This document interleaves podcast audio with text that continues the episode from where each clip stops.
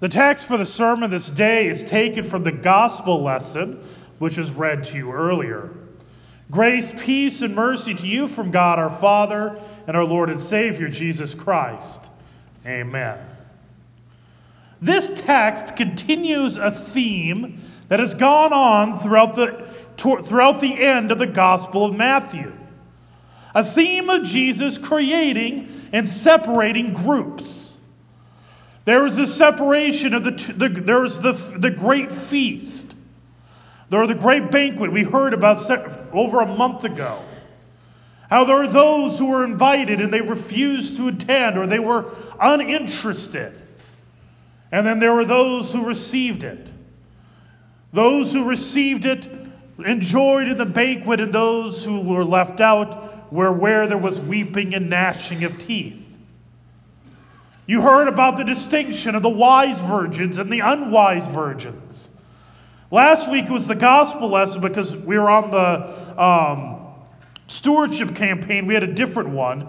But the other, the alternate gospel lesson would have been the parable of the talents. There was two who, who dealt wisely with their talents, and there was the one who was foolish. And here again today, we have yet again another distinction of two different types of people. We have the, the sheep and the goats, the ones on the left and the ones on the right, those who are righteous and those who are unrighteous. The unrighteous ones are the ones who are sent into eternal punishment, the righteous to eternal life. Let's begin with that group on the left, that unrighteous group. There's a story about a pastor or an individual who came into a church when he came to church, he was dirty from head to toe. He was grungy looking. He, was, he had a full beard. He was, in fact, homeless by all appearances. And so when he came into this church of thousands of people, he would go around and asking he would ask some of the people, "Could you help me out? Give me some change." And no, everybody refused. And they went into their church, went about their merry way. As he came into the sanctuary, as he was walking around in the entry area to the church, people were ignoring him, doing everything they could to avoid him. When he entered into the sanctuary, he tried to take the seat, the front seat, but the ushers came and said, Would you mind coming and sitting in the back instead? And so it came down to service time, and the elders got up in front of the church and said, As you know, we have been planning, we were, today we are welcoming a brand new pastor. I'd like to welcome to you Pastor Jeremiah. And that homeless man got up out of his seat and made his way down the aisle to the front of the church. See, the elders were in on this and they knew what was going on. For the man who appeared to be homeless was, in fact, their new pastor. And he said these words I was hungry, and you gave me no food. I was thirsty, and you gave me no drink. I was a stranger and you did not welcome me, naked and you did not clothe me, sick and in prison and you did not visit me. Then they also will answer, saying, Lord, when did we see you hungry or thirsty or a stranger or naked or sick or in prison and did not minister to you? Then he will answer them, saying, Truly I say to you, as you did not do it to one of the least of these, you did not do it to me. How many of you have heard that story before? Okay, it's, circul- it's circulated around the internet many times, and I happened to see it pop up on my Facebook news feed this week. Like, ooh, there we go, sermon illustration. Well, I'm going to ruin the story slightly for you. It is not a true story. It is one that has been fabricated and made up by someone, somewhere. However, I think that actually gives a little bit of potency to it. And I say that because many people believed it was a true story until Snopes and all those people came out and ruined it for us. And the reason we believed is because we could imagine it happening. Why can we imagine it? Because we know what churches are like. What's worse, and we don't want to admit this, but we know what we are like. We know how we, deep down inside, we know how we would react to somebody who had the homeless look. And I'm guessing that this guy, if he were to really do it, he probably didn't bring in the smell part because I don't know how you manufacture the smell because I don't think the pastor's going to intentionally, you know, put urine or something on his clothing. If that were to really happen. But I know that if you bring in the smell, people even more avoid. We tend to do, the, the reason why we believe this story is because we know we fail to help those who are in need. We fail to show love and compassion upon the, the neediest of those amongst us. And don't think that there is a shortage of people in need amongst you. As we have mentioned before, approximately 50% of our school district is on free or reduced lunch. So that tells you what the income level is of a good portion of our, of our communities. That means the people that your kids are going to school with are considered near poverty level or maybe at poverty level. There's a lot of need in our communities. We just have to open our eyes to see it. And to be honest, it was something that I figured out pretty quickly when I got here. That we, in Ida Grove, we kind of have a tale of two communities a tale of the haves and the have nots. has anyone else noticed that? But the thing is, how much do the haves and the have nots associate with one another? How many of us, if we had two people, that we had two people at a, at a party or an event or whatever, let's say just totally random people, one person is the wealthiest, most influential person you know or know of. The other person doesn't have a job and is barely making it by. Who do we usually, who do we usually want to associate with? The wealthy, influential person. Because some reason we believe that that person is of more value.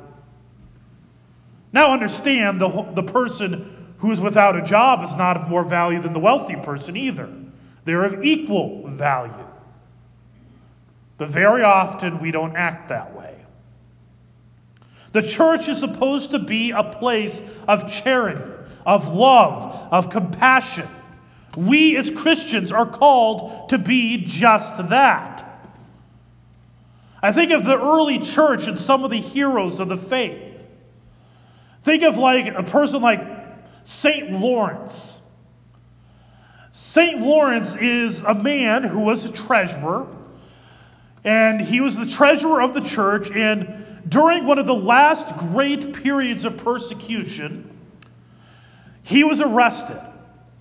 And one of the things that happened was when a person was arrested, they had to give up all of their possessions and give it to the empire. Well, in the case of him, because he was the treasurer, they demanded that he give up all of the, the income, all of the wealth, all of the possessions of the church.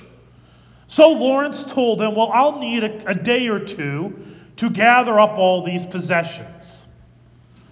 And so they gave him that day, I think two days or whatever, to get it all ready. And so what he did is he got all the stuff ready. And he gave it all to the poor, the widows, and the orphans. And so when he came before the emperor, the emperor said, So where is everything? Where are your treasures? And he pointed to the poor and the widows and he said, Behold, the treasures of the church. And afterwards, he was burned alive. He was burned on a griddle where he famously said, Turn me over, I'm well done on this side. Another one, St. Nicholas of Myra. Much more famous because of who he inspired, Santa Claus. But St. Nicholas of Myra, he's famous for, he, some legend has it that he was at the Council of Nicaea where they wrote the Nicene Creed. And legend has it is that he struck Arius in the face because Arius was a guy who was denying that Jesus was God. Now, understand that's legend. Very likely that didn't actually happen. But there is a story that very likely did happen. The inconsistencies are on the details. But it's very likely it did happen. There's a situation of a, of a father who, was very, who had three daughters, and he was extremely poor. And one of the duties of a father, of parents, was that they had to pay a dowry in order that their daughters could get married. And if they couldn't, these daughters would be forced into lives of slavery and prostitution. This isn't fair, but that's the way society was at that time. And so, this man could not afford the dowry for his daughters. So the story is that St. Nicholas took from the church treasury, I mean, with approval of the church, so he didn't steal anything, but he took money from the treasury and he went, he snuck in through the window, or some has it that he came in through a fireplace type thing. And he took a bag of coins and slipped it in to their shoes for the girls, so that way they could pay the dowry. It's for this reason that on December 6th, the church in its history has left gifts in, not instead of shoes, some do shoes, but another alternatives, they put them in stockings over a fireplace on December 6th. Now we do it on December 25th. But that's where it originated. St. Nicholas is remembered as a man who gave generously to children. And that's what the history is to be of the church to give to those who are in need. But we come up with excuses as to why not. Sometimes we'll say, well, if they would just do, would just live better, if they would just make better decisions, they wouldn't be in this situation. That may be true, but you don't know the full story. And sometimes we take, actually, very often, we take for granted what we have grown up in, what we have been given. We take for granted the fact that we live in this country. This is what Martin Luther in, in the large catechism says in regards, especially to these words of Jesus. What he says in regards to giving to those who are in need. He's speaking about the fifth commandment. Which, what's the fifth commandment? You shall not what? Yeah, you shall not kill, you shall not murder. It says this In the second place, this commandment is violated not only when we do evil, but also when we have the opportunity to do, do good to our neighbors and to prevent, protect, and save them from suffering bodily harm or injury, but fail to do so. If you send a naked person away when you could clothe them, you have let him freeze to death. If you see anyone who is suffering from, the, from hunger and do not feed her, you have let her starve. Likewise, if you see anyone who is condemned to death or in similar peril and do not save him, although you have means and ways to do so, you have killed him. It will be of no need for you to use the excuse that you did not assist the deaths by word or deed. For you have withheld your love from them and robbed them of the kindness by means of which their lives might have been saved. Therefore, God rightly calls all persons murderers who do not offer counsel or assistance to those in need and peril of body and life. He will pass a most terrible sentence upon them at the last day, as Christ himself declares. He will say, I was hungry, and you gave me no food. I was thirsty, and you gave me nothing to drink. I was a stranger, and you did not welcome me. Naked, and you did not give me clothing. Sick and in prison, you did not visit me. That is to say, you would have permitted me and my family to die of hunger, thirst, and cold, to be torn to pieces by wild beasts, to rot in prison, or perish from want. What else is this but to call these people murderous and bloodthirsty? For although you have not actually committed all these crimes, as far as you are concerned, you have nevertheless permitted your neighbors to languish in deep water, or languish and perish in their misfortune. It is just as if I saw someone who was struggling in deep water or someone who had fallen into a fire, and I could stretch out my hand to pull him out and save him, and yet I did not do so. How would I appear before all the world except as a murderer and a scoundrel? Rightfully called those who have opportunity to serve those in need but don't God would rightfully calls murderers.